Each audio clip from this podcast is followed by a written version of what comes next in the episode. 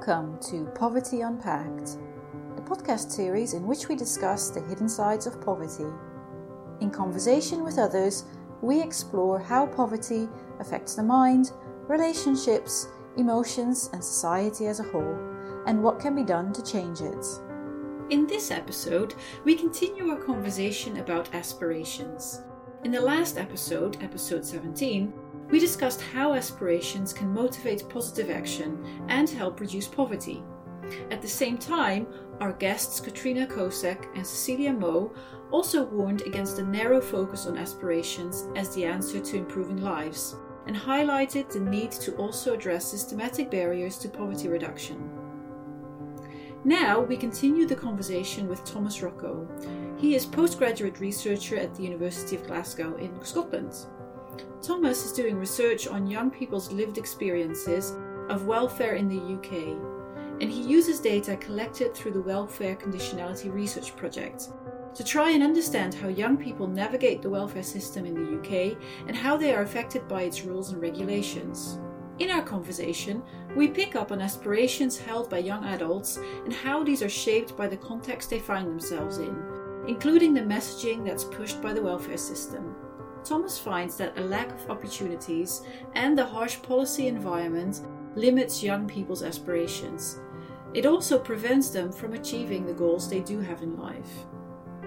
To kick things off, Thomas starts by explaining the situation that many young people in the UK find themselves in these days and the challenges they face. So, it's important for us to isolate and magnify youth specific interpretations of struggles in the labour market. Evidence indicates that young people are disproportionately affected by economic recessions, uh, the restructuring of the labour market in terms of growing casualisation and insecurity of entry level jobs. They are far more likely to be on zero hour contracts, for example, um, as well as obviously unaffordable housing and the phenomenon of generation rent. And this may seem to some as kind of inevitable. So people may think, well, obviously, young people earn less at the beginning. Um, but those that work hard will go on to realize a more secure future. Again, the evidence suggests that millennials are the first generation since the war to be projected to be relatively worse off than their parents uh, across a number of metrics. It's also been well documented that intergenerational inequalities are widening. Um, this is not to say that young people from a particular generation, such as millennials, are equally disadvantaged, but it's to say that on, on average, the opportunities to maintain secure employment and get on the property ladder are significantly reduced for the young people in this study compared with their parents' generation who would have been transitioning to adulthood during the kind of 1980s and 90s. Clearly, this generation faces challenges unlike generations before them. Thomas made reference to the phenomenon of generation rent, which refers to the fact that most young people are unable to buy a house of their own and rent well into their late 30s or early 40s. That is, if they are able to get on the property market at all. As we have heard in previous episodes, such as episode 8 on food banks, changes in the UK welfare system in recent years have had many negative effects. Again, young people seem to be especially affected. The recent period of welfare reform in the UK under the coalition government uh, from 2010 to 15 is characterized by intensified conditionality attached to claiming so- social security, and sanction rates were historically high during this period. Um, young people bore the brunt of this new kind of punitive design as their access to support was restricted. The, um, the universal credit payment remains lower for those under 25s, and for those seeking housing support, all single people under 35 are only entitled to the shared accommodation rate, which significantly reduces their housing entitlement and availability of housing when compared with older claimants. Young people also experience much higher rates of sanctions. For instance, from November 2012 to December 2016, white males aged 18 to 24 were 98% more likely to be sanctioned than white males aged 25 to 49. This would suggest that young people are a group uh, particularly at risk of facing long periods without any financial support, incurring rent arrears, and being exposed to a range of adverse physical and mental well-being impacts associated with the experience of welfare sanctions. This is where I asked Thomas to take a step back and to explain to us what he means talking about welfare conditionality and what the various sanctions that he spoke about entail. So there's certain kind of hoops that they have to jump through, and these are becoming increasingly demanding. So there'll be this was the kind of early stages of very intense uh, welfare conditionality, such as 30 hour a week job search, um, kind of mandatory work schemes, um, which kind of on the surface seem like a good idea, but it's this, it's this concept of transferring being out of work as a job. So you're kind of this workfare mentality where like, okay, you're out of work, but you need to do everything you can to get yourself back into work as fast as possible. And these are the these are the set guidelines that we've set for you. If you if you don't abide by these by these rules, we can take your basic support away. And sometimes this is not even for just a few weeks. This can be for months at a time for these young people who really don't have very much informal support networks. So it kind of leaves them destitute at times. So the system asks people to abide by a lot of rules just to maintain their benefits. These rules apply to all people of all ages, but the numbers that Thomas mentioned in terms of how many young people are sanctioned and lose their benefits are simply staggering. Thomas explains some of the reason why young people are so badly affected. There's there's some people that feel like potentially it's because they are less kind of in tune with the benefit system itself. They are new to it.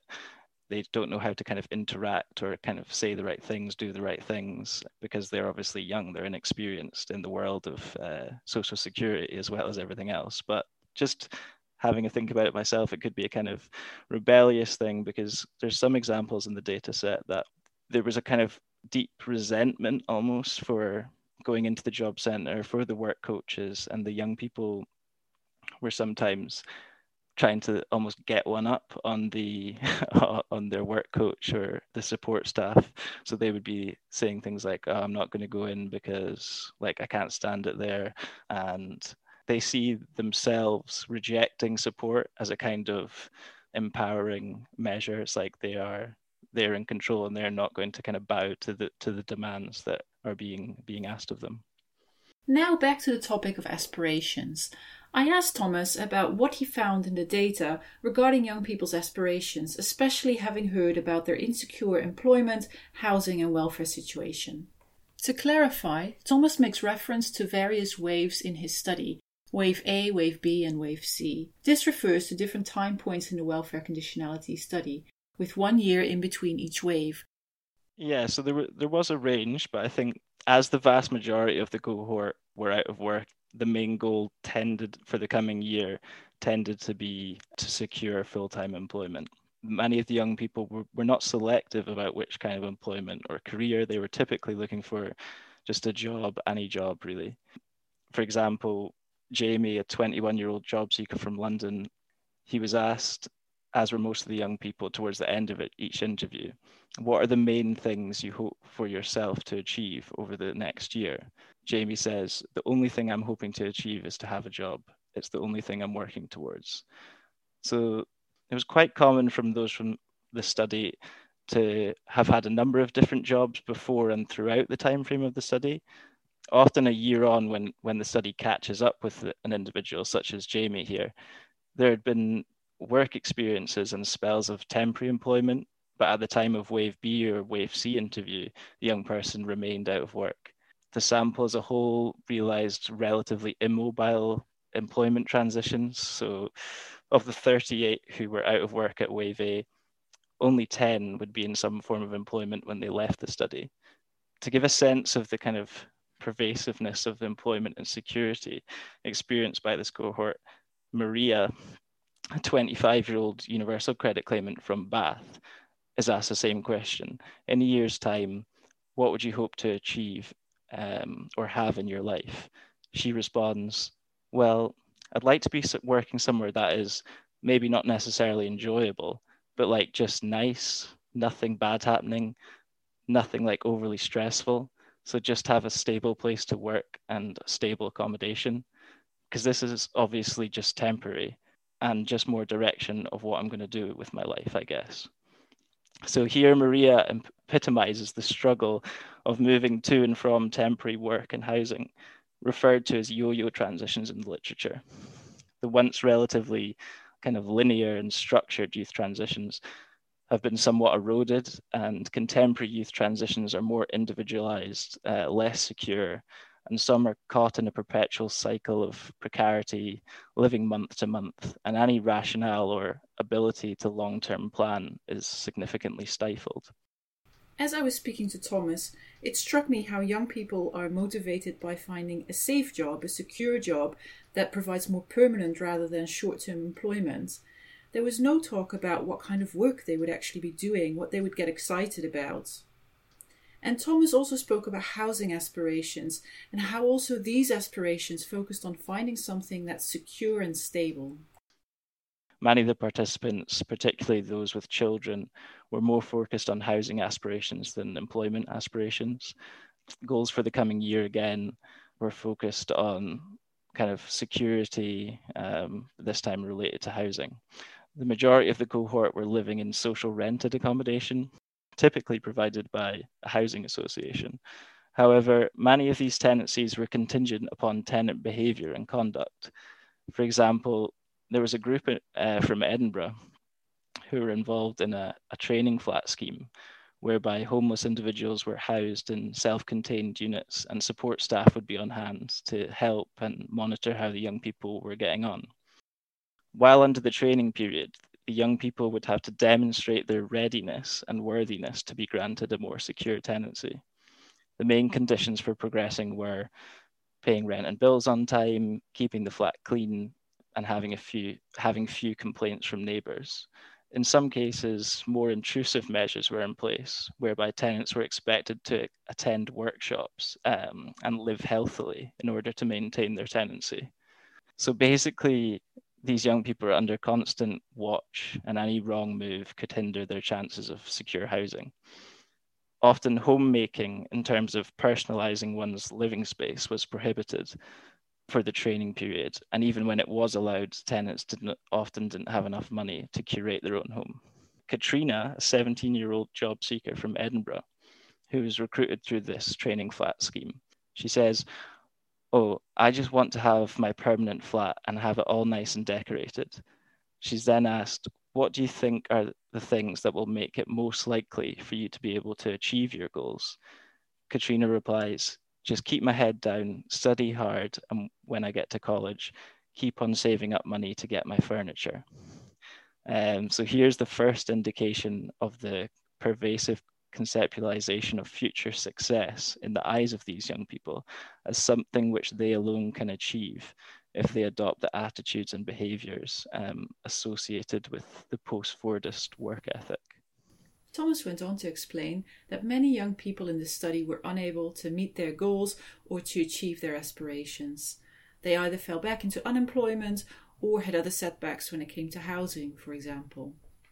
I asked Thomas about the main barriers that these young people experienced in achieving their aspirations, and particularly about this sense that young people felt that success was down to their own individual attitudes and behaviors. Yeah, so uh, internalized individualism is the term I've used to describe uh, this phenomenon of young people kind of embodying the mantra that individual traits, which they believe can be both learned and adopted are kind of the main driver of labour market security and quality of life. The notion that those who can work but are out of work can become employed by merely working hard or by doing and saying the right things. I wouldn't even say this is controversial, but it kind of struck me that most of the young people um, believe that the unemployment is primarily the fault the individual and therefore themselves and it's something that they themselves have to fix on kind of on their own. There are so many quotes from the transcripts that indicate um, this internalized individualism. Molly a 23 year old job seeker from inverness was one who kind of adopted this view most passionately. When molly was discussing her employment aspirations at wave a she was asked do you think you will be able to achieve that? To which she replies yes then the interviewer asks, What could help this more likely? Um, Molly then states, being prepared, doing everything that I can in order to prepare from having a decent meal to enough sleep, hydrated, paperwork, and all the rest of it. Well, preparation for myself with college, I mean, and being dedicated, as well as to stay on the path of hard work and keep on going, even when you feel down and low and that. You've got to keep on going. Sometimes it's better when you're feeling low to just take a wee bit of a time to recover and that so you can do a good job an even better job. And that's what I find sometimes in life. So this kind of this quote from Molly indicates an adoption of the the self-help and kind of behaviorist approach to future success.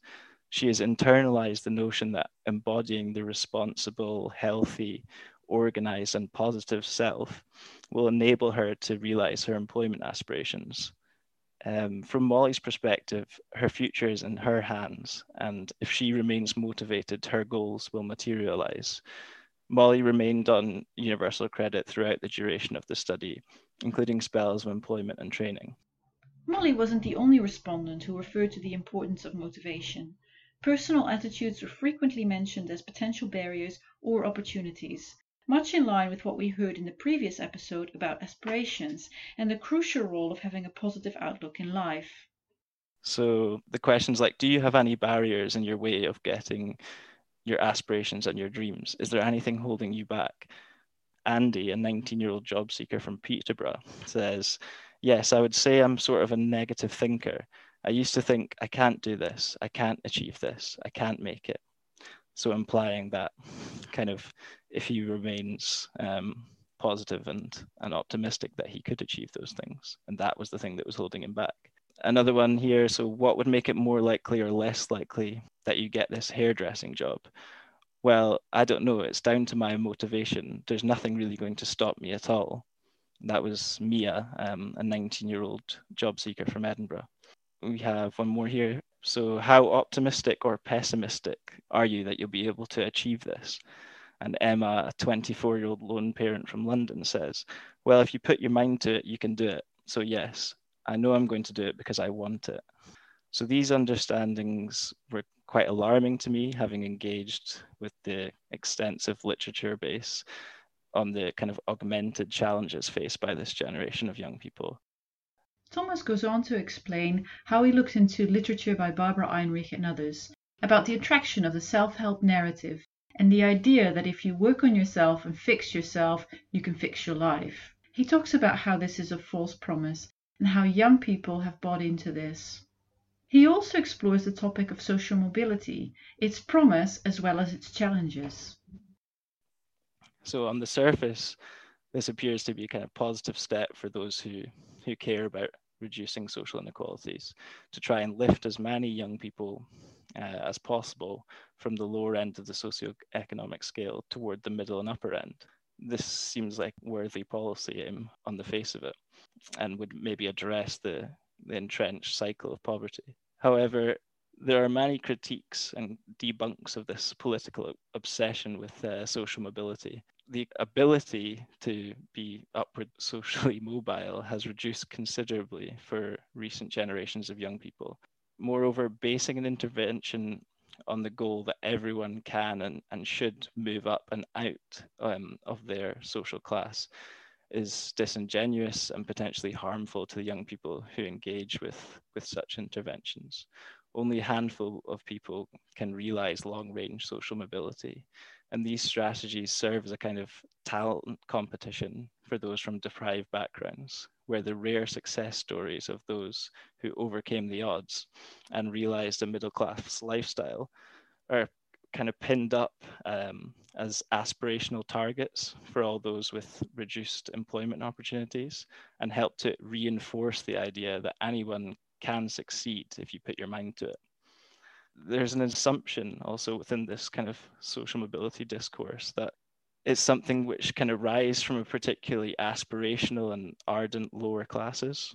So here a firm belief in meritocracy is used to justify the vastly unequal outcomes in our society, whereby those at the top recount their personal struggles, um, perseverance, and character, which enabled their success, whereas those at the bottom are also deserving of their failures because they do not possess the right attitudes and attributes to warrant access to a higher social status.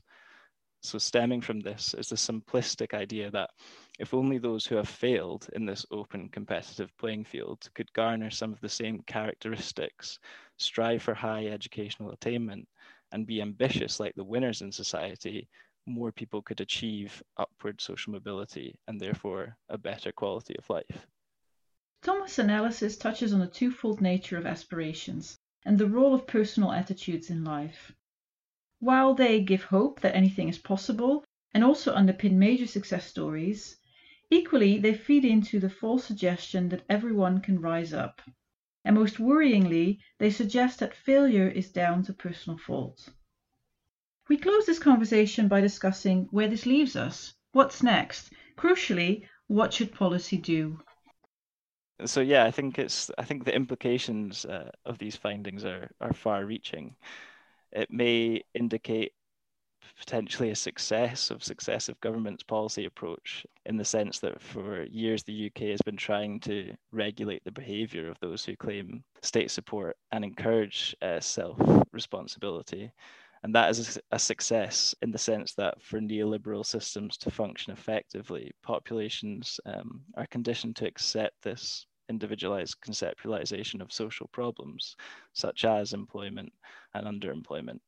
However, I do feel that we do we need to change uh, the strategy, beginning with the policy aims. We need to focus more on what Chapman describes as worthy but dull um, outcomes, such as supporting young people to take more control over their lives, to provide them with a certain level of security and economic dependence for all young people, rather than expect those from marginalized backgrounds to kind of magically realize it themselves we need to move away from our obsession with social mobility. This is not to say that social mobility is a myth. However, instead of holding up rare kind of individual individual cases of those who overcame the odds and these rags to riches stories which are so pertinent in contemporary culture we should look to develop realistic goals and practical strategies for success uh, in collaboration with young people rather than emphasizing the hollow motivational discourse. Uh, something like a brighter future is waiting for you. You just have to go out there and take it. Overall, though, the real issues lie in the in the structural barriers. Um, we need to provide more opportunities for young people to, and protect them better from unemployment and underemployment. In this current time, we are relying on the instilled um, entrepreneurial spirit and punitive welfare designs to push young people back into precarious jobs and encourage a belief that labour market struggles represent a fault within the individual. Thank you for listening. If you're interested in the topic of aspirations, please make sure to listen to our other episode about this topic and to read our blog post. Together, they offer a nuanced perspective of the role of aspirations in people's lives, both positive and possibly more negative. Thank you for joining us. Please follow us on Twitter and Instagram or wherever you get your podcasts. We hope you'll join us again next time.